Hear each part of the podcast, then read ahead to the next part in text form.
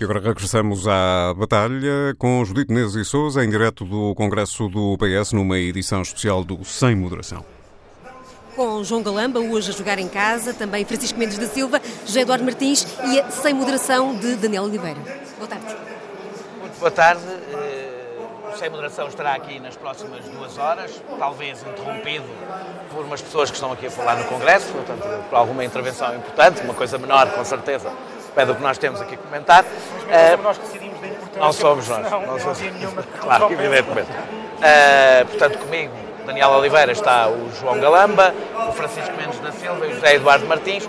Eu vou começar por ti, João Galamba, para uma, uma, uma parte preliminar. Uh, foste despromovido ou não foste despromovido? É só para saber se tens ainda lugar neste programa ou não tens lugar neste programa. Para ir embora é. É, porque corremos o risco de o Francisco Mendes da Silva ser a única pessoa relevante. Eu queria vos agradecer. Não, já, eu queria, eu queria vos agradecer e aos três terem-me acolhido neste momento. Aqui na batalha. o- a história é muito simples. Eu estava na- num, num órgão que foi criado para ser eh, o órgão que preside a Secretária-Geral Adjunta, que é a Comissão Permanente, e quando o António Costa me convidou para ir para o Secretariado Nacional, que será agora reforçado com elementos importantes do, do- do Governo, eu aceitei e pedi ao António Costa para sair da Comissão Permanente, para não acumular o- os dois cargos. Como estatutariamente o porta-voz é porta-voz da Comissão Permanente, tendo eu saído da Comissão Permanente, não posso ser porta-voz de um órgão a qual não pertenço. Portanto, a história é só essa. Acabámos de fazer aqui uma votação, podes continuar no nosso programa, continuas a ter relevância suficiente para continuar no nosso programa. Vamos continuar Não em sei frente. se pode continuar a usar um quarto do tempo para falar, não é? Pois, isso não sei, isso não sei se tem, vale isso. menos. Ah, vou começar por ti, João, já que Nenhum de nós tem um quarto, dado que o Daniel tem, tem três quartos. Eu estava a falar desse quarto simbólico só É o quarto do que é distribuído por nós três. Sim, exatamente, esse nosso Exatamente. quarto. Ah, vamos- as, duas, as duas intervenções que se esperavam mais, eh, uma por ser o líder do partido, outra por ser a pessoa que apresentou uma moção, uma moção setorial que tem levado a algum debate político e já se sabia que ou se falava de Sócrates ou era esse o debate mais importante, foram António Costa e Pedro Nuno Santos, já foram as duas intervenções e eu que te quero perguntar, João, eu, eu- ouvi a intervenção do, do António Costa, para além da parte de dois terços da, da intervenção, que foi uma lista de mercearia eh, eh, mais ou menos avulsa sobre as várias coisas que o Partido Socialista fez nos últimos anos eh, e alguns recados à esquerda sobre a Europa que, se tu quiseres, poderás dizer qual era o objetivo, porque eu não percebi muito bem. Eh, mas eh, a questão talvez mais interessante foi quando António Costa diz que o Partido Socialista está onde sempre esteve.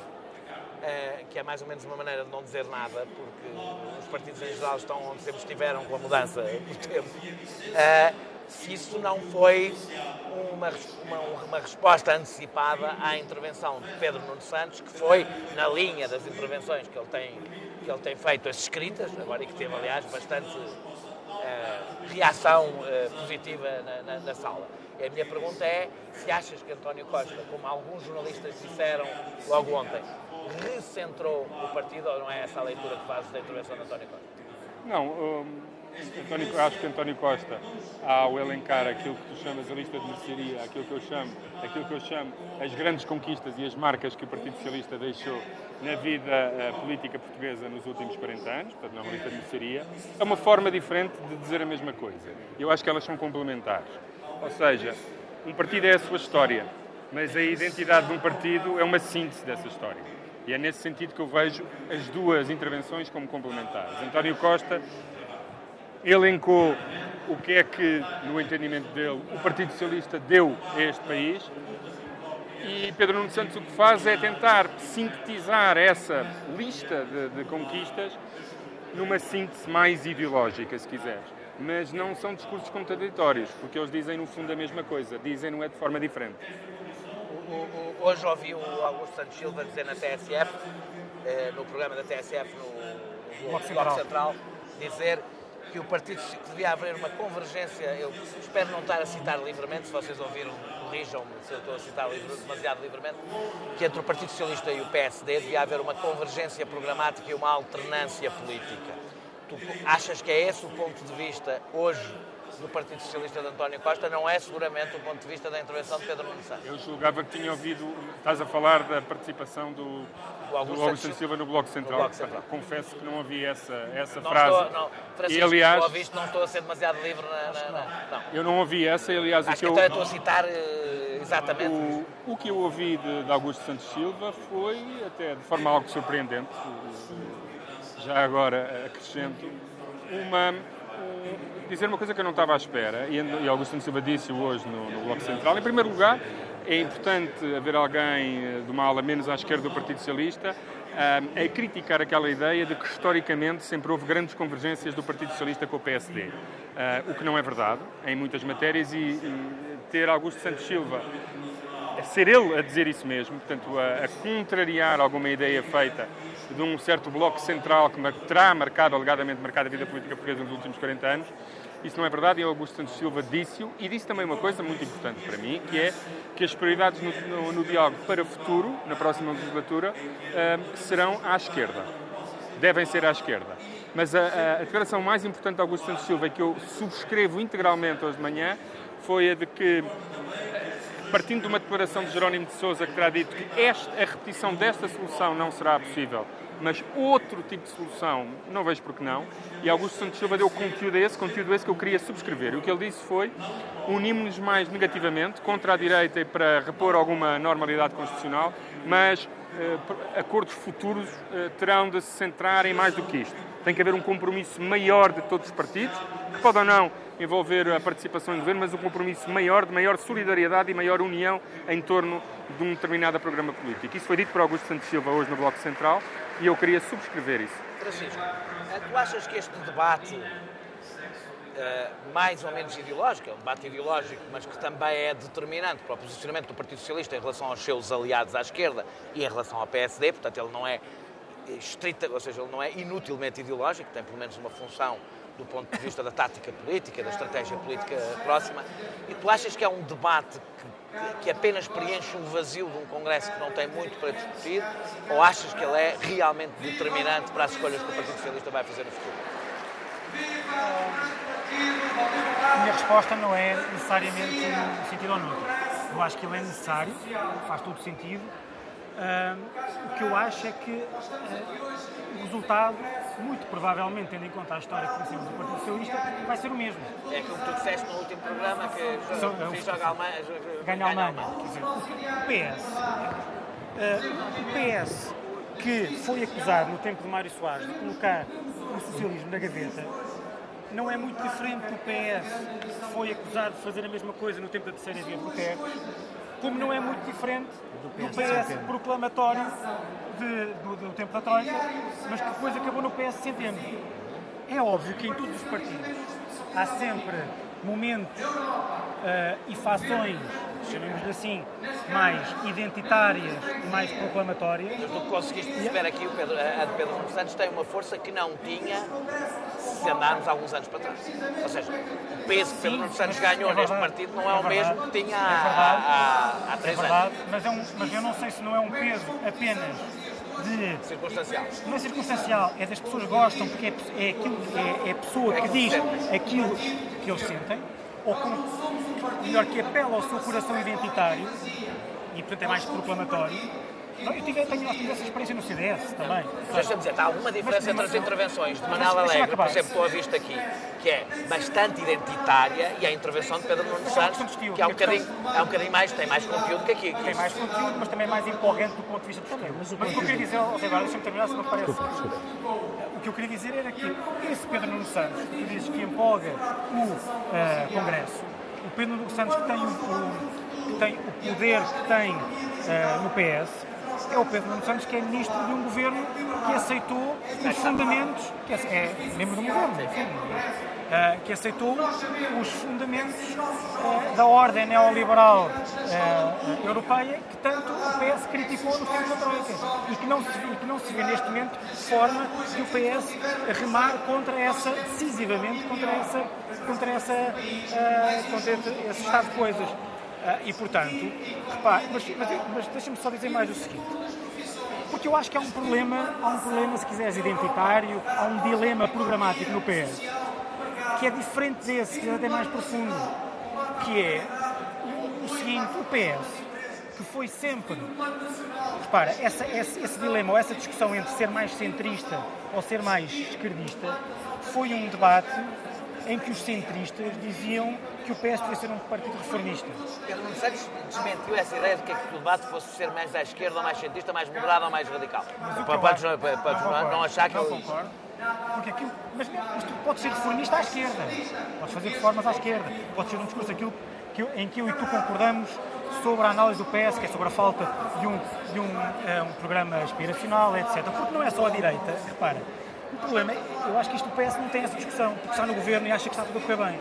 Mas não foi só a direita que ficou presa ao, ao tempo da Troika, ao tempo do resgate. O próprio PS formou um governo para pôr o pé na porta para impedir a direita de entrar no governo, para ir mais rapidamente do que era previsto pela direita, reverter a austeridade, mas não tem verdadeiramente um programa como teve com Guterres, como teve com Sócrates. E é, e é verdade que o PS, desde o tempo de Sócrates, está a perder brutalmente na uh, eleitorado perdeu o eleitorado. Mesmo quando regressa ao governo, regressa em perda. Fiquei em segundo. Nas sondagens agora está a recuperar mas isso. veremos. Isso veremos. Uh, mas, e portanto, o PS de facto não tem desde. Não sei se te lembras daquela entrevista mítica agora que Sócrates deu à Claire Ferreira Alves no, no Expresso, que disse que é, eu sou a porcaria do líder que a direita sempre quis. Disse porcaria, disse alguma coisa que podemos dizer numa rádio nacional de grande. Uh... Sócrates podia, nós também podemos. Sim, claro, merdas e moderadas. Desculpa aos. aos, aos uh, às crianças que estejam a acompanhar o Foi a pessoa do CDS que disse as neiras. Foi a pessoa do CDS. E de facto, Sócrates, nessa altura, era adorado por grande parte da direita. Porque tinha um discurso reformista contra os funcionários públicos, em que, que no ver até era é, demasiado, demasiado no sentido. Era demagógico. Não, não, não no sentido do conteúdo, mas no sentido de, da forma como ele se colocava contra, contra os, os servidores do Estado. Tinha, teve, uma, teve um, teve um impulso reformista até na própria Segurança Social. Eu lembro-me lembro de um, mesmo para terminar esta minha primeira intervenção, lembro-me de um, há um artigo que é muito importante dessa altura para mim, que é um artigo do Pedro Adão e Silva, em 2006, no Diário Económico, em que eu recuperei até recentemente num artigo de jornal, em que ele diz, em que o Pedro Adão e Silva diz, uh, e estamos a bocado a falar do Bloco Central, e portanto é também um colega nosso comentador aqui na TSF, e o Pedro, o, o artigo chamava-se uh, qualquer coisa de como Sócrates vai à China, alguma coisa desse tipo que invocava aquele princípio do Nixon goes to China, que é, uh, nos anos 70 tinha que só um político da direita americana que conseguia abrir as vias de diálogo com a esquerda, porque ele não, não correu o risco de ser acusado. Era insuspeito. Era insuspeito de, falar, de ser esquerdista.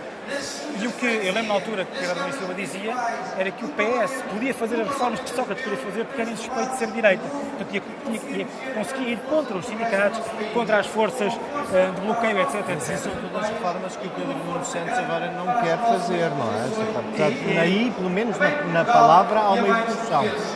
Não, o que eu estou a dizer é que o PS conseguiu a maneira absoluta com, com Sócrates porque teve este, este discurso reformista. E depois, seja por culpa própria, seja por, eh, seja por culpa própria, seja por forças circunstâncias da, da, da, própria crise, nunca conseguiu retomar este discurso reformista, que é um discurso aspiracional, e a meu ver foi por isso que perdeu maioria absoluta, depois perdeu o governo e depois não conseguiu chegar ao governo ganhando eleições.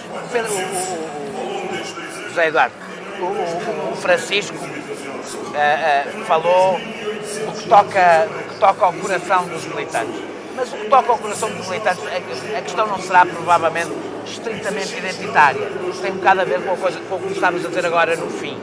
A ideia de que um partido, mesmo um partido, um grande partido de poder, deve ser portador de um projeto aspiracional, ou seja, aquilo que poderíamos chamar um, de apresentar um futuro possível, de ter, de ter uma, uma ideia do que é daqui ter uma narrativa, que, que não é só ter um conjunto de propostas específicas para cada setor. É ter uma narrativa sobre o que é que é o país e o que é que deve ser o país. E isso é informado de uma tradição ideológica de alguma forma, também que ela se vai alterando.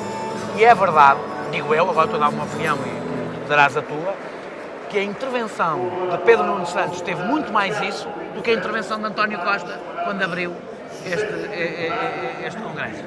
É mais fácil. Porque o Pedro Nuno fala 4 minutos e o António Costa tem que falar 40. Sim. E 7 minutos. Pronto. Eu, eu ouvi tudo que o Daniel obrigou-me. Nós tínhamos João no carro. Eu estava, eu estava a tentar ouvir um, um Estava a tentar ouvir música, deixei- eu obriguei a ouvir a conversa. O. João Galamba deixou de ser porta-voz e passou a ser o tipo que conta o tempo. Está lá atrás a contar o tempo. Este tipo tirou-me a música para eu ouvir o Pedro Nuno Santos e, portanto, eu ouvi tudo do princípio ao fim. Em 7 minutos é relativamente fácil. Em 7, em sete minutos é relativamente fácil até não seres, não te confrontares a ti próprio com algumas coisas que dizes. Sim, sim, a redistribuição, a progressividade, mais a quem precisa. E aumentam-se os impostos indiretos. Essa foi a praxis do governo. A praxis do governo em várias coisas 4 de cêntimos acordo, de ISP, não quadro- façam de um fetiche, uma coisa que não tem essa ah, qualidade. João, era a opção de ir buscar receitas pelos impostos que são iguais para todos e que atacam todos na bomba de gasolina ou na progressividade do IRS. O PS abandona um património de esquerda que é ir buscar a receita pública através da progressividade. Isto é dos manuais. Dizer, no nosso programa isto é uma coisa indiscutível. Portanto, o problema do Pedro Nuno é que eu acho que sim, que ele diz as coisas que fazem sentido para um partido que se sente confortável porque encontrou este novo espaço que é uma maioria de esquerda. Isto é confortável para o Partido Socialista. Agora, o verdadeiro teste do que é uma narrativa de esquerda não se faz de um tempo de vacas gordas, com os juros anormalmente baixos e com uma folga económica que estivesse este governo, ou estivesse outro, até vou dar de barato que o governo tem alguma influência no que acontece na Posso dar um economia. exemplo? Mas basicamente, um exemplo? Vamos lá ver uma coisa, se os juros subirem 2%, o com uma dívida de 150% significa que para nós sobem mais 50% para os outros todos e comem uma parte maior do PIB. Em escassez é que se testa a narrativa da esquerda. não, mas- E portanto é muito fácil. tu podes comparar- tu período podes- em que tu tivestes condições deixa-me só fazer uma pergunta. Retira para lá. Ah, tu, tu, tu tiveste, por exemplo, noutro tempo, vacas gordas, comparando vacas gordas com vacas gordas, e bem mais gordas do que as que temos agora, eh, eram obesas mesmo, tendo em conta como temos agora, eh, eh, tiveste O tempo. foi ilusão que elas eram obesas. Não, não, estou a falar do tempo do Guterres, do tempo do Guterres. No tempo de António Guterres, tu tiveste uma política bastante diferente desta que Pedro Nuno Santos propõe. Porque tiveste uma política de privatizações, Mas a política que. Pedro Santos, a não tem nada a política que com a Pedro Nuno com Santos propõe do pode vir a ser a política que Pedro Nuno Santos propõe, concedo, se se vier a transformar em alguma coisa, pode ser a narrativa da maioria de esquerda, que neste momento foi só instrumental, não teve nenhuma consequência É eu política. Portanto, acho- Não, que é exatamente onde tu queres chegar, já percebemos Não, não, o todos. que eu quero dizer é que há uma diferença, e essa é a parte, deixa-me dizer, que eu acho que Não faz a intervenção claro, de Pedro é Nuno. onde tu queres que o PS chegue. Não, não, não, não, não, não. O Pe- é- que faz com que a intervenção de Pedro Nuno Santos seja, no sentido, num certo sentido, mais, não apenas mais galvanizadora, mas mais coerente, é que enquanto a intervenção de Pedro Nuno Santos bate certo com uma opção tática que o Partido Socialista fez, portanto, a estratégia e Certo, o programa certo. casam com a Concedo, operação sim, tática. sim, a intervenção zigue-zagueante de, de, de, António Costa e totalmente contraditória com a realidade que o Partido Socialista vive hoje, de, de Augusto Santos Silva, não bate a bota com a perdigota e isso baralha mais facilmente, digamos, confunde os eleitores que dizem mas então, esta, então este interesse é para quê? É só para estarem no governo? Sim, mas, mas repara, mas tu, Eu mas- percebo que tu gostes mais da intervenção que faça as pessoas chegar a esta conclusão, que é só para estarem no governo que tem este... Mas não foi?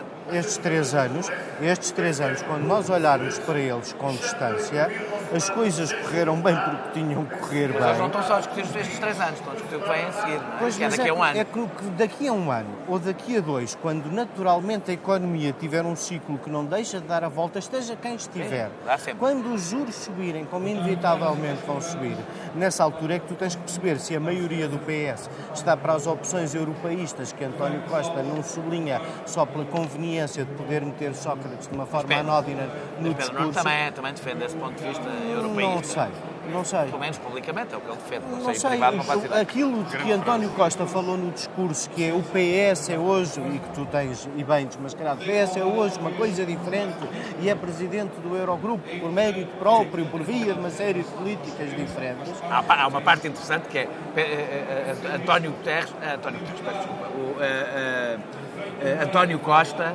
António Costa dar como exemplo da viragem que o Partido Socialista deu ao país do ponto de vista da relação com a Europa a nomeação de Mário Centeno, que ninguém até agora no Eurogrupo reparou que isso tivesse mas, mas, mas, tinha, mas tinha exemplo mais coerente para dar nota António da Costa vitória não do PS. A relação diferente é fazermos diferente e depois reconhecerem-nos pelos nossos resultados ao ponto da pessoa que liderou esse processo seja Presidente do Eurogrupo. Não é a mesma coisa? Pois não, é, é ainda mais absurdo. É ainda mais absurdo. Todas, certo que todos aqueles que estavam ao vosso lado quando era para fazer coisa diferente têm hoje basicamente a posição do Daniel. Não é preciso ser o Varoufakis para, para perceber que o que aconteceu foi o que aconteceu. E, portanto, a, a, questão do PS é saber até que ponto Pedro Nuno pode ser diferente no tempo da escassez, resumindo uma frase. É. Os seus apoiantes, a maioria. Sendo que, deixa-me dizer uma coisa, para o espaço político da direita, eh, assumamos sem complexos. Isso era ótimo e clarificador, eu não tenho nada contra isso. João, há um outro debate que, que nos atravessa aqui, acho que Manela Alegre trouxe-o agora e que uh, António Costa, penso que em declarações a rádios também já lhe perguntaram se é sempre uma pergunta um bocadinho absurda, não é? Vai pedir maioria absoluta e António Costa responde que queremos o melhor resultado possível. Uh, agora há, uma discussão, ou seja, esta discussão sobre o futuro porque eu acho que esta discussão é sobre o futuro, é sobre o pós-geringonça, por assim dizer, ou pós este, esta experiência da geringonça, é para aí que se está a colocar o debate político, não é para discutir os últimos três anos, nem faria muito sentido. A pergunta que eu faço é, se o Partido Socialista conseguir maioria absoluta, estamos só a discutir o que é que é um programa de governo do Partido Socialista. Se o Partido Socialista não tiver maioria absoluta, e nenhuma sondagem até agora lhe deu maioria absoluta, a discussão é que tipo de relação é que o Partido Socialista vai estabelecer com o Bloco e com o PCP, que também depende deles e da vontade dos próprios, mas pelo menos com que, que abordagem é que vai fazer é esse, é esse tipo de relação. Partindo do princípio que a posição de, de, António Costa é totalmente absurda, aquela quando ele diz que quer continuar a geringonça com a maioria absoluta, é uma, uma intervenção, eu compreendo que o diga, mas vale zero, porque o Bloco e o PCP não, não, não há correlação de forças para que a geringonça se mantenha, não tem qualquer interesse em estar nela. Eh, não vão ser ajudantes de campo do Partido Socialista.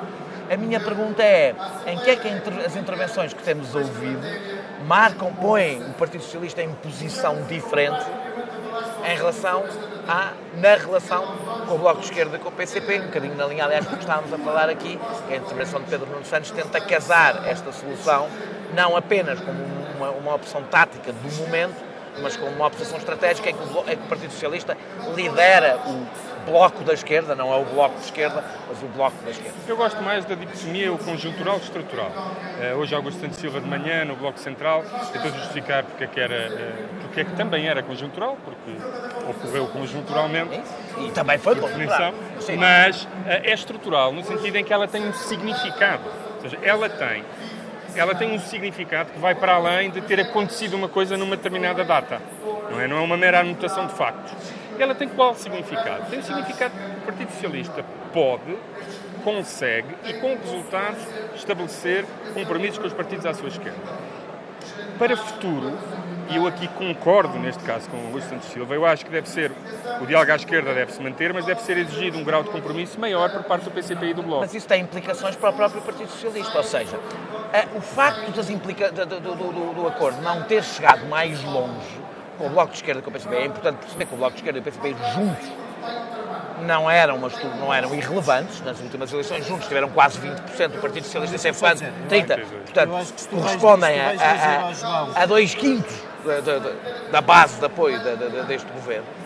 Isso tem implicações para o Partido Socialista, de clarificações do próprio Partido Socialista. Ou seja, também deu jeito ao Partido Socialista que o Bloco e o PCP ficassem de fora. Portanto, nós não estamos só a falar de uma clarificação Mas não é o estar de fora do Bloco e do PCP, é uma clarificação Não é o estar de fora e o estar dentro, porque o que foi acordado foi Uh, nós temos muitas divergências e vamos escrever aqui um documento onde nos comprometemos num conjunto de coisas. São deixando, reversões. Deixando totalmente de fora do, do acordo tudo o resto. Ora, o que Augusto Santos Silva disse hoje de manhã, e eu concordo com ele, é que se houver uma nova versão da, da, da geringonça... Um, tem que ter uma dinâmica programática. Tem que... O que está dentro e o que está fora tem que estar ambos regulados. Ou seja, nem tudo, tem todas as áreas nas quais chegamos a acordo, nessas há compromisso. Fora disso, cada um faz o que quer. Ora, não pode ser assim. O governo não pode estar. Significa que o Partido Socialista também não pode ir bater à porta do PSD sempre que lhe apetece. Claro, o compromisso tem que ser de todos. O compromisso tem que ser de todos. E isso implica ceden- mais, também vires, implica cedências Daniel, do Partido Socialista ao Bloco e ao PCP. quem bateu mais vezes à porta do PSD e do CDS nesta legislatura foi muito mais o PCP. Aprovaram várias coisas com o PSD e o CDS. Chumbaram várias coisas. E o aprovado, PS também. Mas se houve algum partido que se sentiu mais comprometido com a aliança que tinha e que a respeitou integralmente, lamento, mas foi o Partido Socialista que várias vezes não apresentou iniciativas ou teve o cuidado sempre de procurar não hostilizar e não, não hostilizar o, o- o Bloco e o PCP. Mas- a única coisa que eu quero dizer aqui é para uma nova geringonça funcionar no futuro, ela requer um nível de comprometimento de todos os partidos que a compõem maior do que a atual. Era só isso. É, por- é por isso é que eu dizia, isso implica. Deixa-me dizer uma coisa sobre isto. E aí, de facto, o debate que o Pedro Nuno Santos está a querer fazer, que é um debate sobre, não é meramente identitário do meu ponto de vista, é um debate É um debate que programático. baliza o que é que é o programa do Partido Socialista. que era, isso que era simplesmente identitário. Estou a dizer é que há Francisco. pessoas, que há pessoas, quer dizer, há, há um tipo de discurso que apela mais à base identitária que tudo tem. Quer dizer, mesmo os mais pragmáticos têm essa. Sabemos de onde vimos, para onde vamos, mas sabemos de onde vimos. Ah, portanto, eu acho que não, eu, também, eu concordo que não é inteiramente identitário. Mas não sei se posso agora continuar. Pode, pode, Ah, pode, pode. e sobre isto, Aceita a palavra. Sim.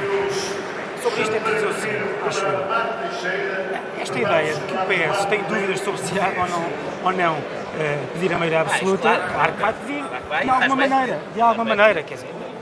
E é preciso perceber que não só vai porque os partidos de poder querem ter o ma- o maior poder possível, como é óbvio, governar sozinhos, é da, própria, é da sua própria natureza e função. Ahm, mas o PS, quer dizer, quando nós discutimos, ah, quando nós discutimos a, a suposta, o suposto dilema entre o PS de Pedro Nuno Santos e o PS de Augusto, Augusto Santos Silva, é preciso perceber que o, o que Augusto Santos Silva diz é que o PS de facto não consegue com esta solução ser o partido que, que- para, que nasceu para que nasceu.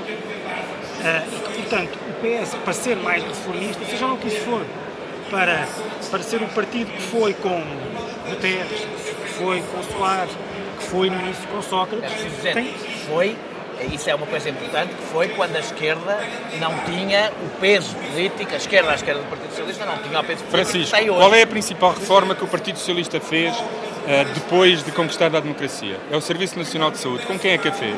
nós já falámos sobre isto no último programa. Com quem é que a fez? Fez com a esquerda. Pronto. Certo, mas se queres Mas falar do que há uma 40 pergunta anos, sobre- mas se isso queres é falar do que tema- aconteceu há 40 anos, para já o CDS... Não, mas foi numa altura onde supostamente as clivagens eram maiores. Certo, certo, mas... Ou seja, foi numa altura onde, o regime, onde a natureza do regime político estava em debate. E foi exatamente nessa altura João, que foi feita essa reforma.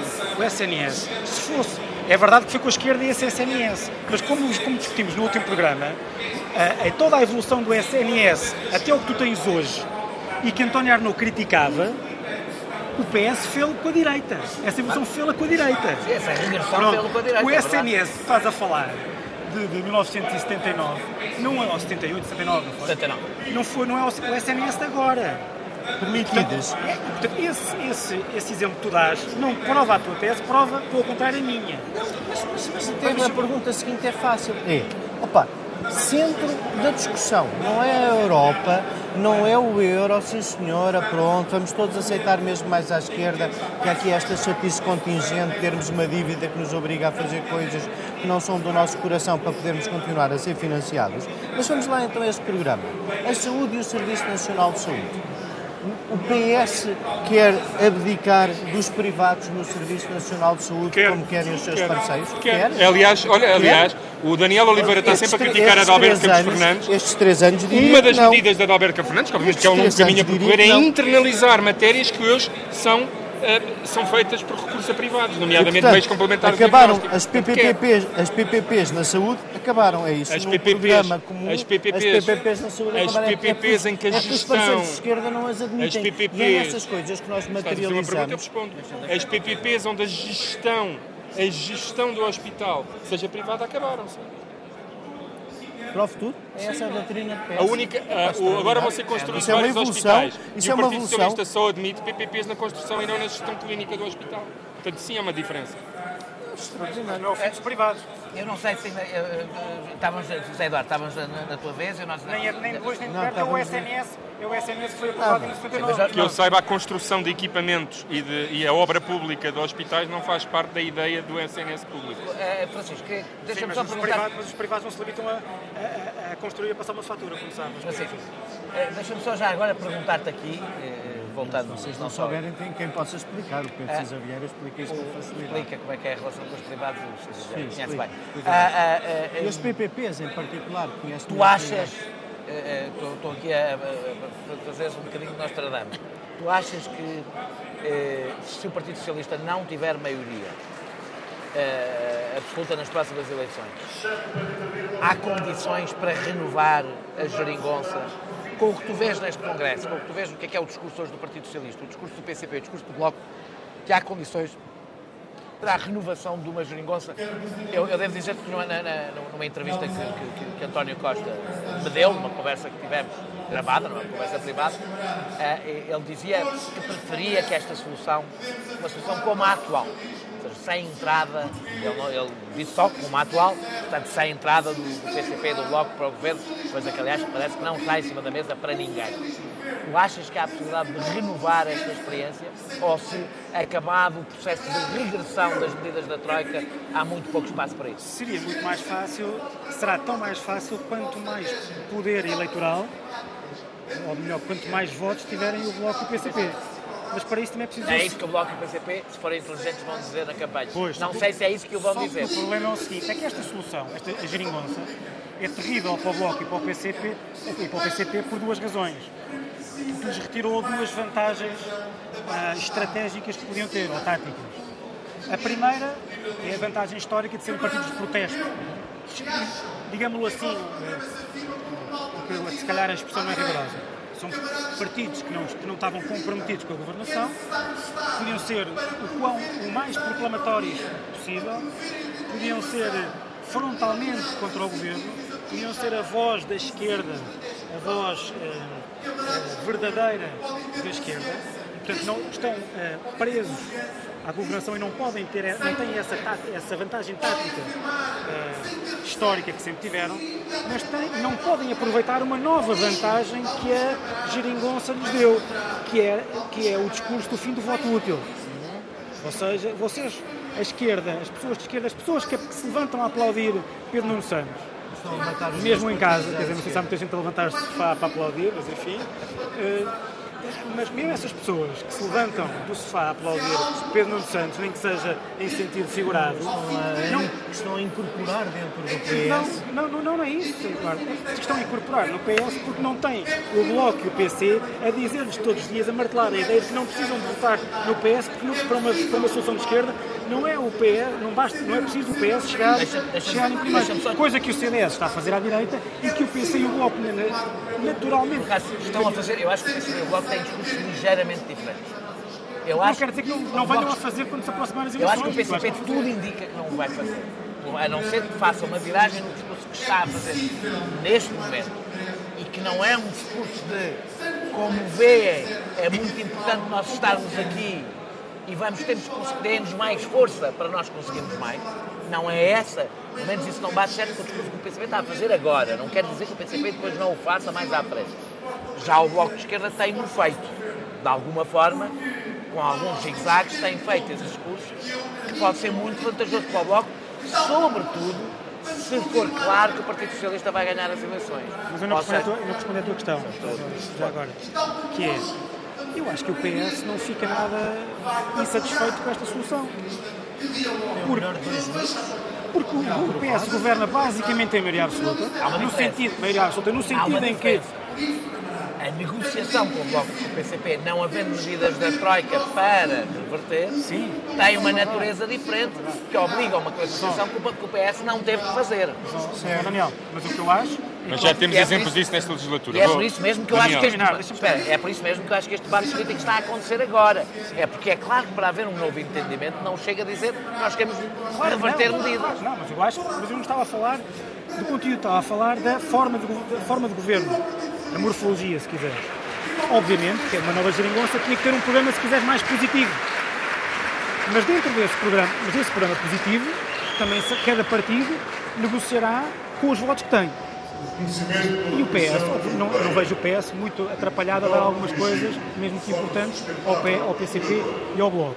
Mas depois, uma vez chegado a esse acordo, e se o PCP e o Bloco, ou, ou nenhum deles for, ou pelo menos um deles não forem para o governo, o PS governa, basic, governa basicamente a maioria absoluta, sem ter uma oposição de esquerda que era a posição que talvez doesse mais ao PS nas coisas em que nós temos apontado que são as falhas do PS pelo menos do ponto de vista da esquerda, a, a, a falta de. A, o menor investimento do que aquilo que foi prometido nos serviços públicos, a, a, a, aceitação das, da, dos fundamentos da política ortodoxa, neoliberal, já estou a usar o léxico da esquerda da União Europeia. Basta, etc, etc. basta, basta uma hora aqui no Congresso e já. Estás, estás, a imaginar aquilo que tu dizes, muitas vezes de crítica ao PS nos nossos programas, estás a imaginar o que é que seria essa crítica se o PCP e o Bloco não estivessem comprometidos com a governação. Por isso é óbvio que o PS prefere uma solução em que o PCP e o Bloco estejam basicamente mostrados. João, antes de, de, de, de irmos para, para o intervalo para o noticiário da, da, da, da TSF, aqui um bocadinho. Então diz uma coisa rápida. A coisa rápida que eu queria dizer é que eu não estava, estava curioso pela, pela minúcia do João sobre o que aconteceu ao longo destes três anos. Foi o PS a aproximar-se mais do Bloco e, e, e do PC que o contrário, porque visto de fora não é nada isso que se percebe.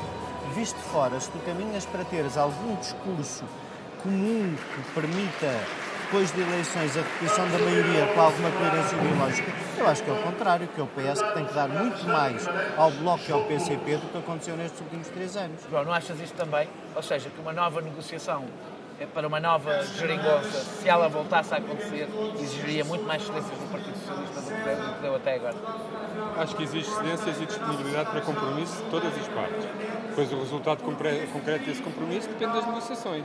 Agora, um, no passado, a, a, declaração que deu origem, ou que tornou possível a atual solução governativa, foi de Jerónimo de Sousa, que disse na noite das eleições o governo, o Partido Socialista só não forma governo se não quiser. Não, portanto, foi uma cedência do PCP que deu origem a isto deu uma abertura para uma nova possibilidade. O, o, Partido Socialista está disponível para, para negociar com o Bloco de Esquerda e, e com o PCP. Haja vontade da parte desses partidos para compromissos e não vejo porque é que isso não há de acontecer, mas muitas vezes a intransigência, se, algum, se há partidos nestes três que têm uma versão, uma visão mais intransigente, uh, em que cedência é considerado pecado, em que compromisso é considerado uh, não, não ter uma defesa suficientemente firme de, de princípios. Foi sempre o PCP e o Bloco e nunca o Partido Socialista. O, o, o, Partido Socialista é um partido de compromisso, não é um partido de pureza ideológica e, como é evidente, daqui para a frente, a possibilidade de compromisso entre, entre estes três partidos depende, na minha opinião, e ao contrário do que o José Eduardo disse, muito mais da disponibilidade do, do PCP e do Bloco para compromissos do que do PS. Vou dar um exemplo.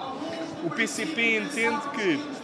Hum, matérias que acorde com o Partido Socialista defende intransigentemente, tudo o resto tem que ser absolutamente coerente à vírgula com coisas que defendeu no passado. Portanto, para manter parte do seu património, que é um património de rigidez e pureza ideológica. Isso é um obstáculo a qualquer ideia de compromisso. E, portanto, se há alguém que tem que ceder mais, na minha opinião, é o PCP e o Bloco digamos, no PS. Digamos que a cultura de compromisso não ajuda, por exemplo, também o que eu vi hoje de Augusto Santos Silva a dar os parabéns ao PCP e ao Bloco de Esquerda por, por, por, por, terem garantido o cumprimento das metas europeias. Digamos que quem quer fazer amigos não os tenta provocar no, momento em que conseguiu os seus resultados. Digamos, e estamos a falar do Ministro dos Negócios Estrangeiros. Rigor orçamental devia ser, na é realidade, é uma, uma medida é de esquerda, porque quando corre mal é quando a direita aproveita é para dar cabo disto tudo. ele não falou de rigor orçamental, falou das metas europeias. Falou daquelas metas europeias. Digamos que um partido que quer dar-se bem com os seus, com os seus aliados não os provoca pelas cedências que eles às, fizeram. Às, às seja, não lhes esfrega na cara, não lhes esfrega na cara as cedências que eles fizeram e, portanto, às vezes mas, há casos para dizer com amigos como Mas há alguma cedência aí? Mas o PCP e o Bloco claro, que têm para o seu objetivo violar as metas europeias? Não, não as ter em conta, como tu sabes. Bem, e nós vamos, uh, uh, vamos para passar para vamos passar para, para, para, para a Judite, vamos passar para a Judite para o noticiário.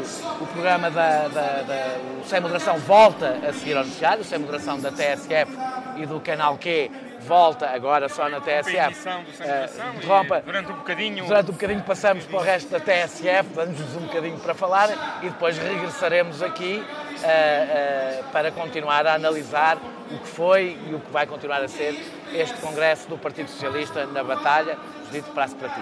E Está feita a promessa, regressa o Sem Moderação já depois da edição das eh, seis da tarde, onde vamos recuperar algumas das notas mais importantes daquilo que foi dito ali na tribuna nos últimos instantes. TSF. Em Viana do Castelo, 106.5. Em Santarém, 107.4. Em Setúbal, 89.5. Estamos de regresso à batalha, onde corre o Congresso do PS, acompanhado pela jornalista da TSF, Judite Menezes e Souza, mas em termos práticos vamos para a segunda hora desta edição especial do Sem Moderação. Edição especial em direto do Congresso do Partido Socialista, Congresso 22 do PS, aqui na Batalha, com o Sem Moderação em formato habitual. Daniel Oliveira. Uh, e nós regressamos ao Sem Moderação, à segunda parte do programa do, da TSF e do Canal Q. Hoje apenas para os ouvintes da TSF, aqui do, do, do Congresso na Batalha, do Congresso do Partido Socialista na Batalha. E, e eu vou, eu, e vamos pegar, há, há aqui um, um subtema, há aqui um subtema neste, neste Congresso, e eu vou começar, começar por ti, José Eduardo Martins. Há aqui um subtema no Congresso que foi António Costa assumiu a sua, a sua, a sua, a sua concordância de uma forma expressa, como acho que ainda não o tinha feito de uma forma expressa, em relação ao projeto para a, a, a, Despenalização da morte assistida. da morte Vamos assistida. usar os termos rigorosos. Pronto, a partir de agora utilizamos o termo não rigoroso, que é a eutanásia, porque é mais rápido, se não te importa, mas eh, é esse. A tua posição é a posição do teu líder. Estás a ver? Ah, eu- eu- Alguma vez havia de acontecer. Eu, eu de vez em quando Tu és, um coincido. relógio, tu és um relógio parado, de vez em quando acertas com a posição do teu partido. Ah, ah, não do teu partido. Mas eu estou sempre no mesmo sítio, nessas sempre, matérias sei de que- regista. sei, eu sei que eu disse que o tu meu- eras. O meu prisma de decisão é sempre... Estás a de- citar António Costa. Tu mesmo, tu, por isso mesmo é que eu disse, tu é que eras o relógio parado. Ah, não era associativo. Ah, ah, Mas Rui viu nessas matérias tem sempre com É, ele. exatamente. António Costa assumiu essa posição e isso tornou isto um assunto. Eu tenho duas perguntas aqui. Uma tem a ver com a eutanásia e tu juntares a posição do antigo Presidente da República que veio dizer que vai votar no Partido Comunista ou no CDS, não é? Sim. É isso, basicamente. Foi- isso que disse, não é? Aníbal Cavaco Silva disse que está indeciso entre o CDS e o PCP nas Pedro Nuno Santos apelou a que nessa Está- escolha votasse no Eu, PCP. por acaso, eu, por acaso, acho que há muito tempo que ele não vota no PSD, se me perguntas com franqueza. É, portanto, eu queria que, por um lado, queria. Para o lado que eu durmo melhor. São três perguntas e dez dez todas. Uma, a posição de António Costa, ou seja, vou assumir aqui. Duas, a posição de Cavaco Silva e o que, isto, o que se moveu à volta de- desta, eh, deste tema. E o terceiro, que tem a ver com a posição de António Costa, que é uma, é uma farpazinha minha. Se não há aquela que não acontece no Partido Socialista, aquilo que acontece muitas vezes no Partido Socialista. Sempre que se esgota o seu discurso, esta é uma farpa que eu vou deixar para o João, mas pode, se quiser, aproveitá-la. Sempre o que se esgota o resto do discurso, vamos aos costumes para e damos um voltar aos salto em costumes, para, frente. para, voltar, em- para voltar a ser mais de esquerda. Isso, isso, apesar de tudo, sempre é melhor que o tempo do Guterres, não é? Eh, do meu ponto de vista, claro, Claro, imagino que não seja partilhado por, assim, por tanta gente. Em primeiro lugar, a posição de António Costa, eu, eu, eu vou-te dizer, eu fiquei tão surpreendido com a clareza de ontem que pensava que ela não era novidade, pensava que já tinha sido uma posição assumida.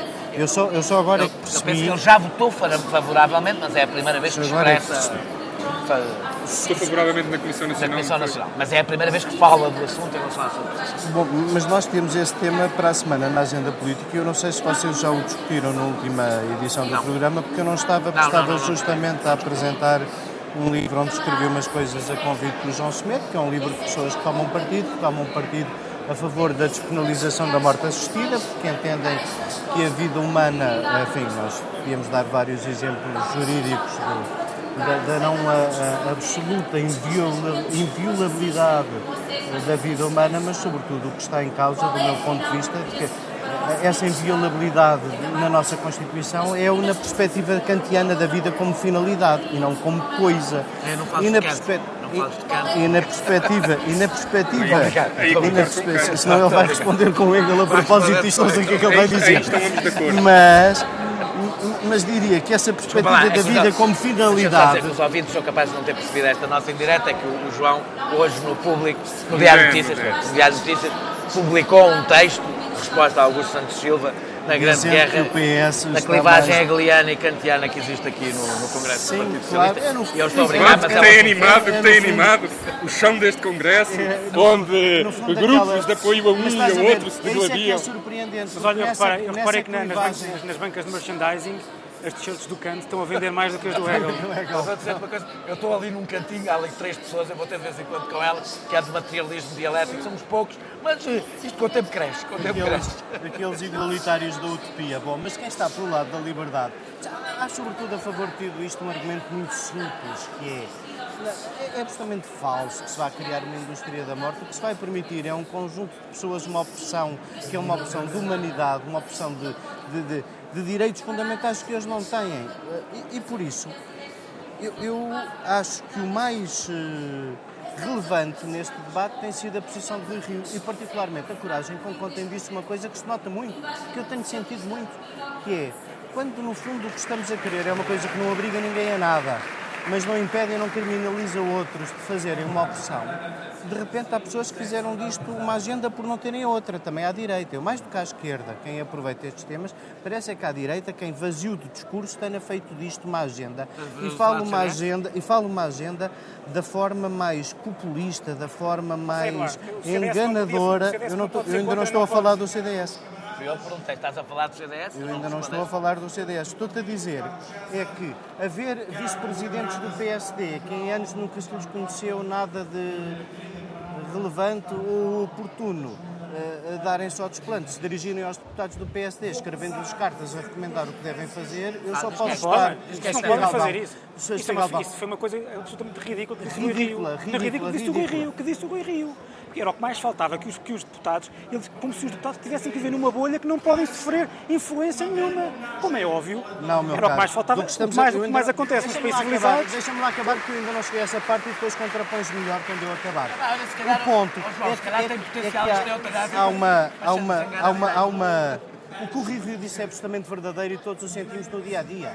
Há uma agenda de consciência que não tem nada a ver com sequer com política, que é uma agenda quase uh, religiosa contra o tema uh, que tem produzido sobre os deputados do PSD uma pressão inaceitável. Inaceitável. Mas o que é que é inaceitável? Vão à casa deles, A pressão inaceitável. Fazem esperas à porta de casa. Não, não. É a maneira. Uh, o inaceitável é a maneira como se vai sobre o argumento no debate. É escrever cartas. É a maneira Mas se o argumento é mau, o argumento é mau. É a maneira como, é a maneira como se vai sobre o argumento no debate. Não deixa de ser embaraçante do meu ponto de vista, não deixa de ser embaraçante. A maneira como as pessoas colocam sobre isso. Para, para Francisco, diz só, qual é que achas que foi a função da intervenção de António Costa aqui? Ou podes achar que não foi nenhuma, a não ser assinalada a sua posição? E sobre Cavaco Silva? Nós sobre, não sobre Cavaco, Cavaco Silva o quê? Sobre Cavaco Silva. Sabe muito bem o quê? Cavaco Silva disse, disse que isso ia ser determinante eh, eh, para a sua posição em relação em quem votar e em relação ao apelo ao voto. O que é que achas desta posição? Acho que é um cidadão livre, é um cidadão livre de votar em quem entende se é uma leitura política, ter uma leitura política. Que é, é, é condicionar, olha, que é novamente, a posição novamente foi uma, uma tentativa brutal de condicionar a posição do PSD, quando, posição, quando o PSD devia ele ter aprendido, é um partido que desde a primeira hora nestas matérias é um partido que gosta que as pessoas sejam livres de decidir e que não pensem pela cabeça de um. Como Rui Rio explicou, e bem, Rui Rio teve que explicar a Cavaco o que é a natureza do PSD, e nisso estou-lhe agradecido. Francisco. Já agora, Daniel Oliveira, peço desculpa por interromper, mas exatamente sobre o eutanásia está a falar nesta altura na tribuna Francisco Assis. Profundas, que não vou agora explicitar, mas explicitarei dentro de dias num artigo que vou publicar no jornal. Eu sou totalmente a favor da proposta que o Partido Socialista vai apresentar na Assembleia da República. E considero que essa proposta significa a fidelidade do PS a alguns dos grandes valores da modernidade ocidental que são o fundamento da nossa ação política. Nós somos um partido que tem duas referências fundamentais: a liberdade e a igualdade. E é em nome da liberdade, da valorização da autonomia do homem em geral e da autonomia do homem individual que eu sou a favor desta solução, que espero que seja aprovada na próxima terça-feira na Assembleia da República. Minhas caras e meus caros camaradas, como sabem, eu nunca fui a favor desta solução política que se convencionou chamar a geringonça. Mas isso nunca fez de mim um inimigo do PS. Nem isso fez de mim um homem afastado do PS. Fui sempre claro e frontal. Disse sempre o que pensava. Disse-o lá fora e disse-o nos órgãos próprios do partido. Foi em nome da minha concepção do PS que eu fui contra esta solução. Não mudei de opinião. Há, porém, uma coisa que devo reconhecer. Há algumas das minhas expectativas mais negativas não se consumaram e isso deve-se, em grande parte, à capacidade de liderança exibida pelo líder do PS e Primeiro-Ministro de Portugal, António Costa.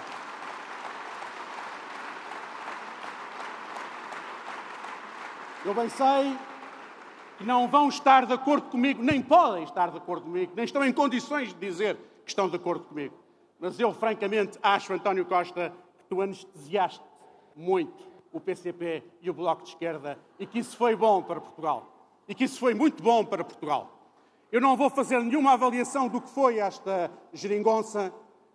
A história avaliará o que teve de positivo ou de negativo. Já vivi o suficiente para saber que as coisas não são a preto e branco, que há sempre coisas melhores do que nós pensávamos, há coisas também piores do que outros imaginavam. O que me interessa agora é falar do futuro. E em relação ao futuro, tenho duas coisas a dizer-vos, que é aquilo que eu penso, e como sempre usarei de toda a frontalidade. Primeiro, o PS deve sair deste Congresso com uma ambição clara: a ambição de ganhar as eleições e voltar a ser o maior partido com representação parlamentar na Assembleia da República. Não há nenhuma razão para que assim não suceda. O PS é um grande partido. O PS corresponde às expectativas de larguíssimos setores da sociedade portuguesa. O PS, há três anos, apresentou-se com um programa de excepcional qualidade. Na altura tive oportunidade de o dizer. Aquele programa significava uma via de renovação da social-democracia europeia. Era um programa imaginativo, ousado e corajoso. Com base nesse programa, reformulando naturalmente, adaptando as novas circunstâncias históricas, nós temos condições para estabelecer um compromisso eleitoral com os portugueses que nos permita ganhar claramente as próximas eleições legislativas. Não venho aqui dizer que o PS as deve ganhar com maioria absoluta. Não seria sério fazê-lo, porque tenho consciência das dificuldades da obtenção de uma maioria absoluta para um só partido, tendo em conta o nosso sistema eleitoral. Mas o PS deve aspirar a ganhar, seja com maioria absoluta, seja com maioria relativa. Porque ganhando recuperamos a centralidade na vida política nacional. E o segundo aspecto que decorre desta minha primeira consideração é muito simples.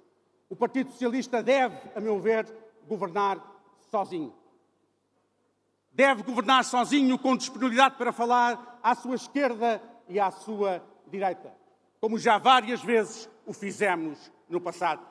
Não devemos ter a nossa autonomia política e estratégica limitada por nenhum entendimento preferencial, seja com os partidos situados à nossa esquerda, seja com os partidos situados à nossa direita. Peço temos, a favor de abreviar, camarada. Temos um programa, temos um projeto, temos uma liderança, temos condições para governar sozinhos e para, por essa via, podermos corresponder às melhores expectativas dos portugueses. Meu caro António Costa, eu que sempre fui contra a geringonça, devo dizer, e já o disse, aliás, recordas talvez que na, que na Comissão Política Nacional, em que a geringonça foi aprovada, eu terminei a minha intervenção a dizer o seguinte: já que não posso acreditar na solução, vou ao menos, ao menos acreditar em ti. não sei se te recordas disso mesmo. Eu devo dizer que nenhum nem outro me desiludiram. Acho que a solução é má, acho que o Primeiro-Ministro é bom. E por isso mesmo eu estou convencido, António Costa, de uma coisa muito clara. Eu acho que tu provaste que és um bom Primeiro-Ministro, mesmo no contexto da geringonça. Eu imagino o grande Primeiro-Ministro que tu poderás ser sem esta limitação da geringonça. Muito obrigado, camarada.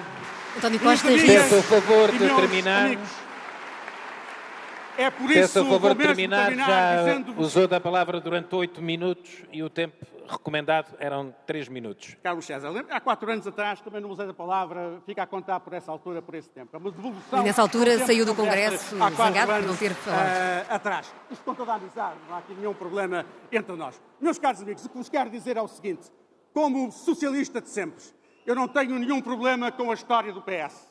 Tal como António Costa ontem dizia aqui. Eu não tenho nenhum problema com a história do PS. Nós não temos de estar todos os dias a provar quem somos. Nós somos o que fomos ao longo dos últimos 40 anos. E ao longo dos últimos 40 anos, nós fomos o grande partido da democracia portuguesa. E nesse sentido, estaremos todos disponíveis para lutar por uma nova maioria do Partido Socialista, porque isso corresponde aos interesses de Portugal. Viva o PS e viva Portugal! Desta vez sem, vaias, sem apupos, Assis aplaudido, depois de ter ido à tribuna dizer que acredita que o Partido Socialista deve governar sozinho, sem estar limitado a entendimentos à esquerda ou à direita. E regressamos, Daniel Oliveira, ao Sem Moderação.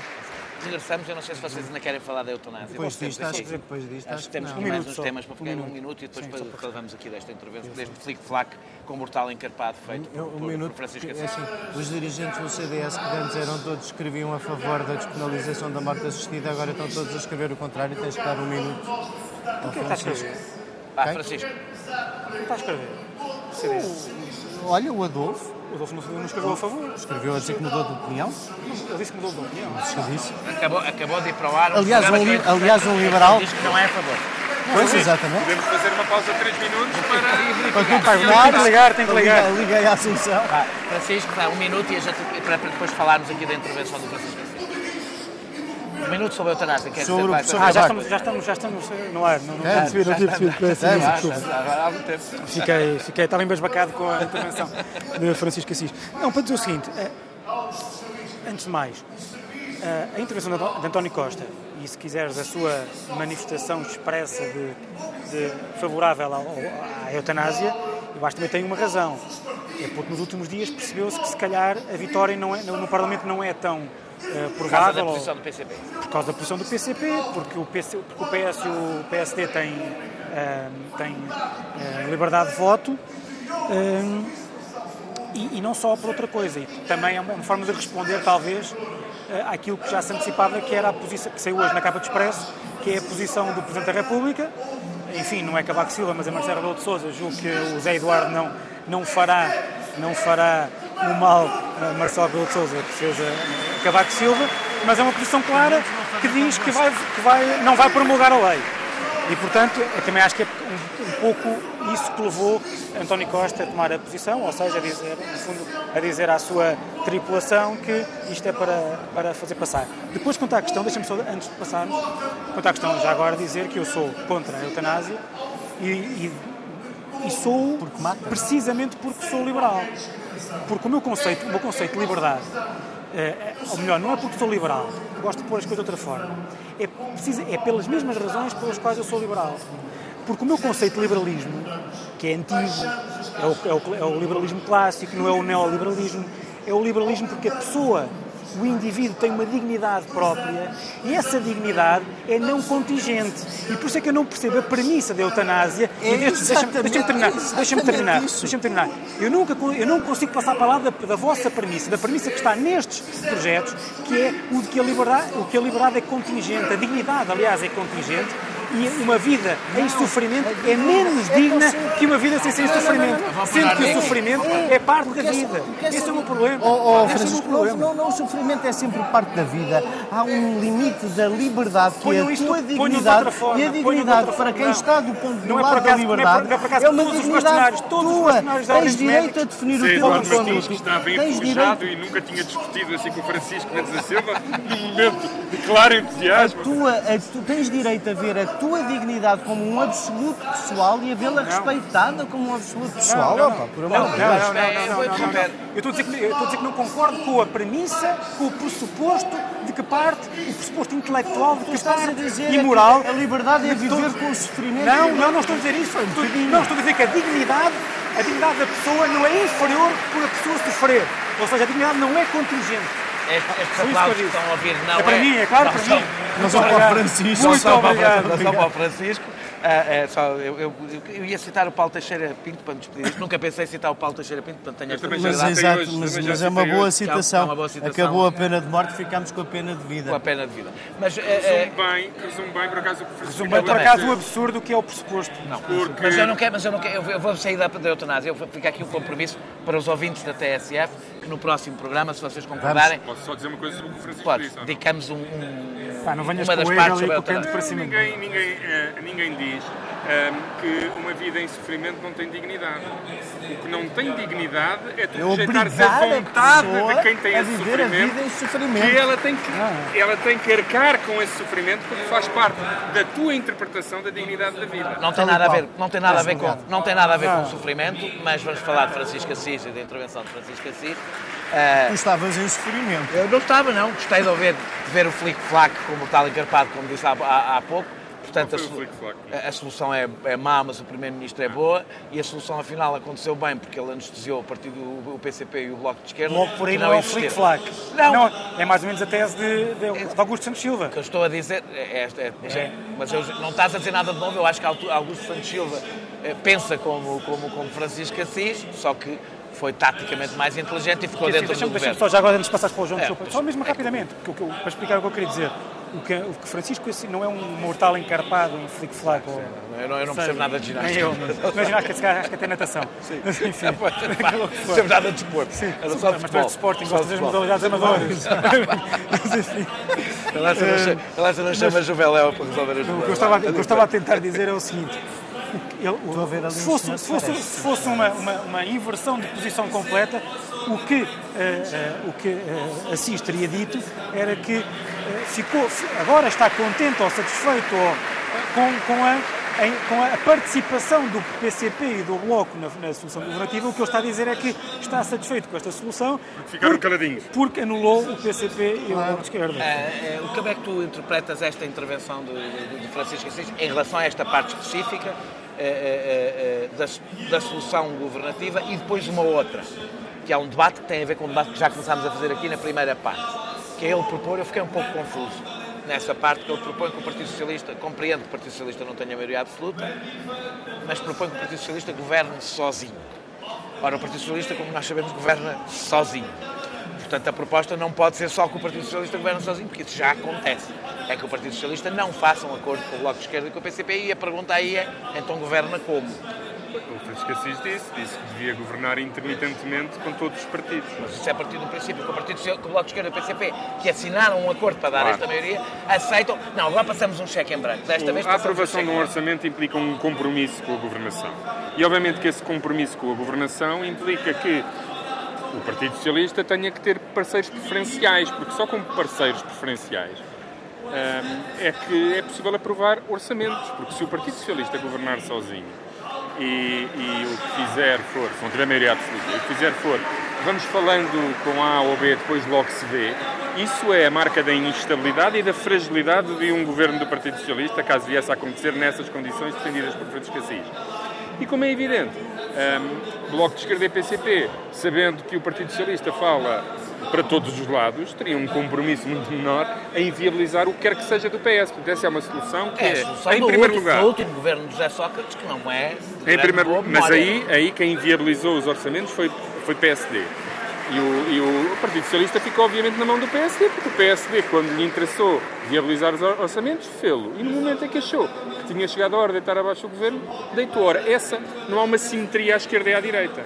Porque o Partido Social Democrata, se viabilizar um governo unitário do Partido Socialista, escolhe ele no momento, sem consequências políticas, deixar deitar abaixo o governo. Porque o seu eleitorado não é o do Partido Socialista se o Bloco, um- uma solução num governo minoritário com o apoio do, do Partido Comunista Português e do, e do Bloco de Esquerda compromete muito mais estes três partidos, porque como tem, ou pelo menos o Bloco de Esquerda e PS têm eleitorados que vêm da mesma área política, o partido que for O visto como responsável por deitar abaixo o governo será mais penalizado, será o mais penalizado O eleitorado do PSD não pune o, PSD por PSD criar condições para o próprio PSD voltar para o governo, enquanto o eleitorado do Bloco e do PCP punem o partido eh, punem o Bloco de Esquerda e o PCP se criar condições para o PSD voltar para o poder, é essa a questão. Mas, o, o- por outro lado, a ideia que o Partido Socialista, essencialmente, dialoga com toda a gente, sem ter uma, uma preferência eh, nesse diálogo, dilui a identidade, ao contrário de afirmar a identidade. O, o Francisco Assis disse que a identidade e a autonomia do Partido Socialista afirmam-se não tendo eh, parceiros eh, preferenciais de, de diálogo. Eu discordo, porque ter esses parceiros situa o Partido Socialista, reforça a identidade do Partido Socialista, dá clareza ao, ao- panorama político português e situa o Partido Socialista num campo claramente à esquerda. Isso não significa que haja um cordão sanitário à direita e que nenhum diálogo com o PSD ou com o CDS seja possível. Há matérias, exatamente por não não serem interpretadas nesta dicotomia esquerda-direita, onde obviamente que esse diálogo deve existir, é saudável e normal que exista. Agora, em matérias fundamentais como serviços públicos essenciais, saúde, eh, escola pública, as pessoas têm que olhar para o Partido Socialista e perceber exatamente o que o Partido Socialista defende e com quem, partindo dessa defesa, é que pode falar sobre esses temas. E como é evidente, em matérias onde o Estado é central e o Estado é entendido não como um opressor, mas sim como alguém que contribui para, para a liberdade, reforça a liberdade, esse diálogo tem que acontecer à esquerda e só pode acontecer à esquerda. Zé Eduardo, eh, eh, pareceu-te aqui, eh, pareceu-me a mim, provavelmente não te pareceu a ti, a, a intervenção do, O Francisco Assis tem do dito deputado. bastantes coisas que o Francisco e eu temos dito. Tá bem, que é o que o sucesso existe, porque é que António Costa governou à direita, independentemente, à direita do PS, independentemente dos parceiros Mas há que aqui tem. um reconhecimento de uma derrota também. Da parte dele, Sim. Ele foi contra esta solução, independentemente agora das interpretações que cada um faz. Porque é que a solução correu bem ou correu mal, ele disse que ia acontecer uma catástrofe e ela não aconteceu, vem aqui reconhecer que ela não aconteceu. não, É. ele vem aqui dizer a catástrofe Não não aconteceu porque aconteceu uma catástrofe porque ideológica para o. Bloco e para o PCP. Isso mesmo, foi isso que ele disse. O PCP e o Bloco, por Mesmo achando que isso é verdade, isso significa uma vitória do Partido Socialista que ele não presumiu. É verdade. Ele presumiu que era impossível. E, portanto, isso significa é verdade. que ele, ele, ele é o primeiro que tem aqui a reconhecer, é eu desprezei a força do Partido Socialista, que eu sou, que eu sou dirigente e militante. Isso é verdade, mas ao contrário- Ia basicamente fazer peito à, à, à, Europa, basicamente. O Francisco Assis disse é, e há dois conceitos de vitória. Eu acho que a única, eu, eu- obviamente que não pode admitir a derrota e então reclama para cima de uma espécie de vitória moral. De- de deixar aqui claro que eu não sofri derrota por uma razão. Eu nunca achei que a, que a Jeringonça ia fazer peito à, à Europa. Achei que a Jeringonça era, uma, era a solução Mas esquece o peito. necessária para as circunstâncias que Mas- existiam mas- na altura mas- mas e o que esquece- era possível na altura com a correlação de forças que Mas, existia na mas, mas esquece o peito à Europa e concentra-te cá neste. Porque assim, o, o que nós temos estado aqui a dizer há quase duas horas é que basicamente a geringonça, a geringonça começa agora. Não é? Começa agora. Não, que há uma- Porque há a tua uma- constatação não é muito diferente da do Assis. É, é. É a minha altura. Não, não, não acho nada que anestesiou o Bloco do PCP. Não acho mesmo Não nada. é que anestesiou, é Não- que. não é acho que- mesmo, é- aliás é- acho uma- é que acho fez uma o que visão- faria se não tivesse uma coligação Não à acho, esquerda. não acho nada. Acho que faria muito diferente se não tivesse uma coligação à esquerda.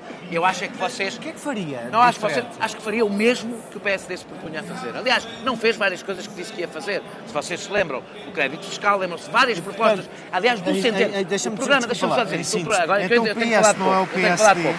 O programa económico.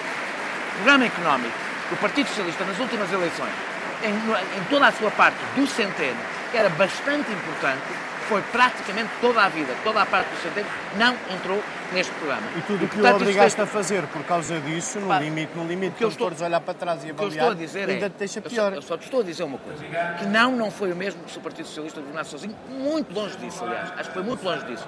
Também não foi o mesmo do que se o Partido Socialista fosse uma outra coisa que não é.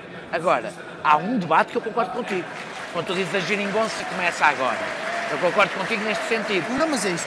O Partido Geringonça nasceu de uma circunstância excepcional, não só eleitoral, Portanto, mas de uma até circunstância... agora foi um projeto de poder. Não, não, Pode até agora um não é só projeto de urgência, foi o projeto de urgência. Não, foi um projeto de urgência. Foi um projeto de urgência. O que eu estou a dizer com isto é, a Geringonça tinha, uma- tinha um programa que era reverter as medidas da troca mais depressa do que o partido PSD o queria fazer.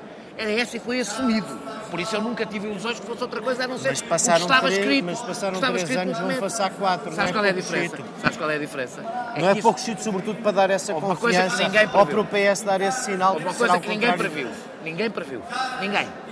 Que o, prog- que, o acordo firmado entre as três forças políticas fosse cumprido num ano. Ninguém previu que isso fosse possível. E foi.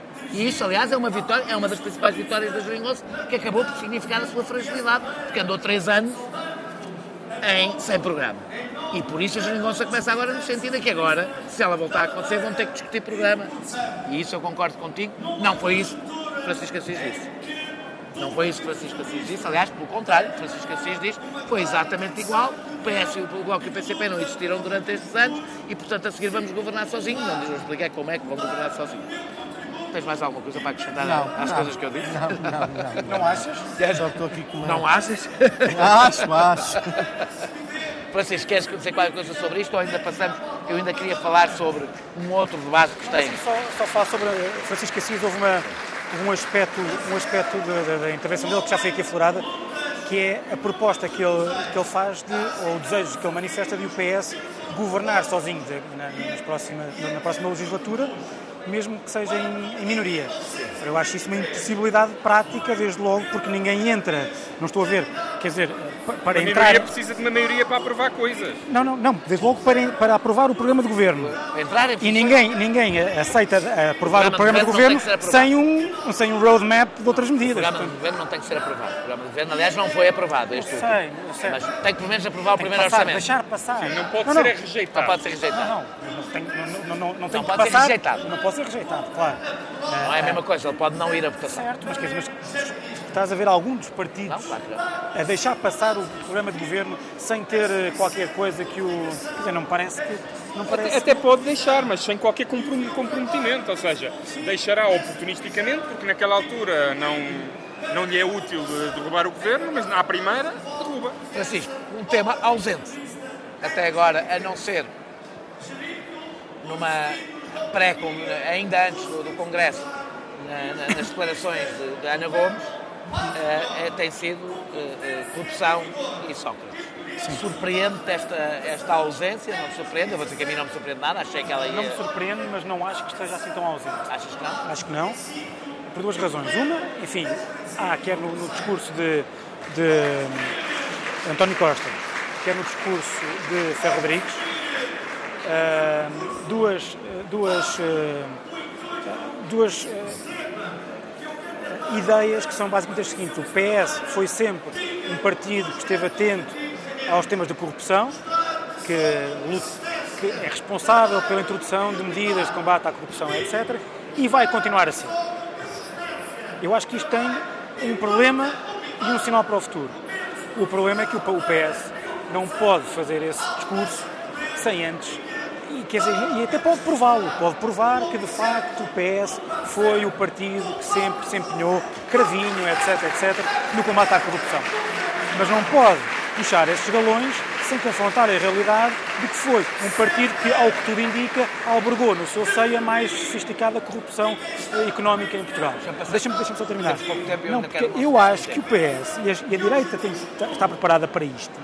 Que eu acho que o PS, que tem a noção de que o resultado que teve em 2015 também foi, se deveu muito ao tema Sócrates e que se calhar poderá ter ou poderia ter um melhor resultado nas próximas eleições não fosse esse tema e, e tudo o que se vai sabendo, eu acho que o PS, apesar de dizer que não vai, não vai tratar nada destes temas, o PS, a meu ver, prepara-se para ter no programa de governo e começar a falar disso para tentar a maioria absoluta. Ou seja, para essa parte que o PS acha que lhe falta e que não está eh, e que não está tratada, é um flanco que não está coberto pelo PS, eu acho que o PS vai eh, tratar desse, disso e a direita que acha que o PS não vai falar e, acha, e, não pode, e, e tem medo de ser acusada de populismo tratando destes temas, pode, acho eu, ser eh, apanhada na curva porque eu acho que vai ser um tema, de facto, daqueles 4, 5 temas que são que estão, que estão presentes nos debates na quinzena antes das eleições, sabes? Sim. Acho que esse, isso vai ser tema, porque, porque a evolução da realidade e da, e da agenda mediática vai levar a isso, e os partidos vão ter que ter temas preparados para isso, vão ter que ter agenda para isso e o meu medo é que a agenda seja, basta, populista. João, concordas com esta ideia de que isto vai ser um tema político central? Tu disseste numa entrevista que o, que, que, que o Partido Socialista, este Congresso, não tinha que ser autofágico nesta matéria, penso que foi, foi a. Autoflagelação. Autoflagelação, exato, foi a autoflagelação, é, que não tem que fazer só a autoflagelação, mas não, tendo em conta a importância do tema, não seria, não faria sentido que a corrupção, mesmo que não fosse o caso específico do José Sócrates, fosse um tema presente neste Congresso? Eu O combate à corrupção. O, o que António Costa quis dizer com ahm, defender do património do Partido Socialista nesta matéria é separar de facto o julgamento de uma pessoa daquilo que um partido deve fazer. Um partido o que faz não é dedicar-se a sessões de autoflagelação, de catarse coletiva, é perceber fomos ou não firmes com este combate e o que é que fizemos. E o PS tem um grande património nessa matéria. Foi o PS, por exemplo, que criou a, a transparência nos contratos públicos. As pessoas hoje poderem ver exatamente que contratos públicos é que existiram, com quem, com que valor, foi uma medida do Partido Socialista. A atual legislação em vigor e que permite ao Ministério Público fazer livremente a sua investigação e que até já foi dito por Amadeu Guerra, que é, eu acho que é o vice-procurador, que não é necessário mais legislação que esta chega. A legislação que é usada para combater hoje a corrupção, branqueamento de capitais, respeitando o Estado de Direito, a presunção de inocência e não entrando em coisas como delação premiada ou o enriquecimento ilícito, portanto, respeitando escrupulosamente o Estado de Direito, essa legislação e essa defesa intransigente do Estado de Direito, ou melhor dizendo, à semelhança do que tu no outro dia defendeste no artigo sobre o João Miguel Tavares, são dois valores muito importantes, o respeito pelo Estado de Direito e o combate à corrupção. E se há coisa que o Partido Socialista se pode orgulhar, é de, na sua história, ter apresentado iniciativas legislativas e ser ele o responsável pela legislação que está hoje em vigor. As pessoas não Ó, João, podem, mas vamos, mas as vamos ser pessoas não. Que as pessoas veem As é que, pessoas- apesar disso tudo, o PS levou no andor um primeiro-ministro corrupto. É isso que as pessoas veem. É, É uma que coisa- veem. Portanto, o que eu estou a dizer é que o PS, isso- e o PS mesmo isso- não e tudo dizendo é consumido vai por tomar medidas e vai, e vai propor e vai prometer medidas que permitem ou, ou- que, os- que o PS anseia ou deseja que permitam às pessoas perceber que o PS está a fazer essa, não, não digo autoflagelação, mas esse, essa reflexão. Percebes? O que estou a dizer é isso. E não estou a dizer que o PS não tenha aprovado medidas. coisinha rápida sobre isso. Achas? passar ao José Eduardo. José Eduardo, tu achas que o Partido Socialista... Só queria dizer ao Daniel, não, se pode, não se pode dizer que tudo mudou com esta Procuradora sem entender que o que verdadeiramente mudou foi as condições em que a Procuradora exerce as suas funções e essas foram aprovadas pelo Partido Socialista. José Eduardo, tu achas era possível... Deixa-me só, deixa só fazer-te esta pergunta e depois respondes o que quiseres como costume. Mas é, deixa-me só fazer esta pergunta. Era possível ao Partido Socialista fazer uma reflexão sobre a corrupção e sobre o que deve fazer em relação à corrupção e ignorar, ou seja, e não ser totalmente tomado por uma autoflagelação a propósito de Não acho, não acho. Porque como o Francisco que explicou, não, fazer? acho que não era possível. Portanto, é acho normal que não faça essa reflexão aqui, Sim, claro que tão, é. tão próximo do caso. é? Claro que é. Em primeiro lugar, porque eu acho, lá ver uma coisa. Eu, eu, por acaso acho que a obrigação de publicidade da contratação pública é coisa que corre na diretiva europeia, mas em toda coisa é uma coisa que temos constatado tão falha que teríamos todos muitos aí para aprimorar e muitas propostas para fazer uns aos outros sobre isso. Depois acho que meter a delação premiada e o enriquecimento ilícito no mesmo, no mesmo desvalor constitucional não é a mesma coisa. Eu, eu concordo Eu não contigo quanto ao enriquecimento valor. Não ilícito. concordas com a delação premiada? Eu a não, delação eu, premiada eu- a delação premiada mais é, uma grave coisa. do que o enriquecimento a ilícito. delação premiada é uma coisa com muitos matizes. É. A delação premiada é uma forma, já é noutro contexto. E basicamente significa aquilo que passa a vida a enervar-te, que é passarmos para lá das convicções dos julgadores para as provas materiais da corrupção. A delação premiada Agora, para mim é, é, é um, voltar- é um apelo à mentira. Daniel, não temos. Não, não, É um mas apelo à eu- mentira. eu desde que a mentira esteja estribada em documentos, quer dizer, eu nunca acho que um delator seja um tipo de caráter, como é evidente. O que me interessa são os documentos que o delator oferece à investigação e que a investigação não, isso não tinha Como e isso tem no- permitido sabes, no travar a não corrupção em muito lado. Bastou a dizer e pronto. Se, se- se não fossem os documentos que os delatores premiados No não entregaram, o Marcelo Odebrecht não estava Não, no. Brasil não foi preciso. Vai, em vários casos, mas não. Mas, mas a deixa-me dizer, sobre a, sobre a questão política, é o que o Francisco diz. Isso é tudo muito bonito, mas o PS está numa circunstância pá, má ou boa que, que implica que as medidas à corrupção têm que ser coisas que nós temos que pensar em função dos partidos e de como os partidos grandes se organizam. E o problema central é evitar que um presidente do PSD ou um secretário-geral do PS voltem no futuro a ser aquilo que aconteceu ao PS.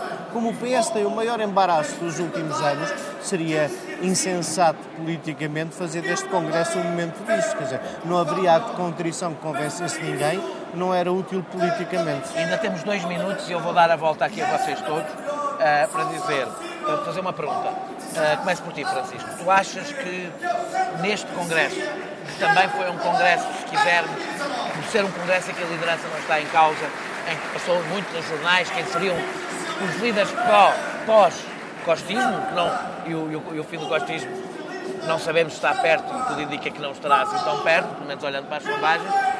Achas que houve alguém que se afirma, que, que houve figuras da nova geração que se começaram a afirmar como candidatos a uma nova liderança do Partido Socialista? Acho que não, no sentido em que aquela que é mais evidente, que é Pedro Nuno Santos, já estava afirmado antes disto. Portanto, é só uma... Não achas que no Congresso...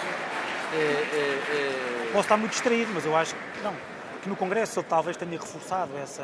Pelo menos essa percepção pública. Sim, mas isso já vinha de trás, não é? Quer dizer, não me parece Mas tenha... curiosamente, os outros nomes que se falam até vi... agora, que é Sim, Ana Catarina Mendes ou Fernando Medina, não, parece, não parecem Vamos ter reforçado esse estatuto. Contudo, quer dizer, não, não retiro dignidade nem valor às pessoas se disser que não têm perfil para líder. Eu acho que Ana Catarina Mendes nem ela acredita nisso. Nem ela acredita nisso. Uh, mas Fernando Medina, sim, pode ser uma, uma alternativa, sendo que, como é mais próximo de Costa e, é mais, e ideologicamente mais próximo da linha que está instituída, não tem necessidade de se afirmar porque não tem nada para dizer de diferente. É só por isso.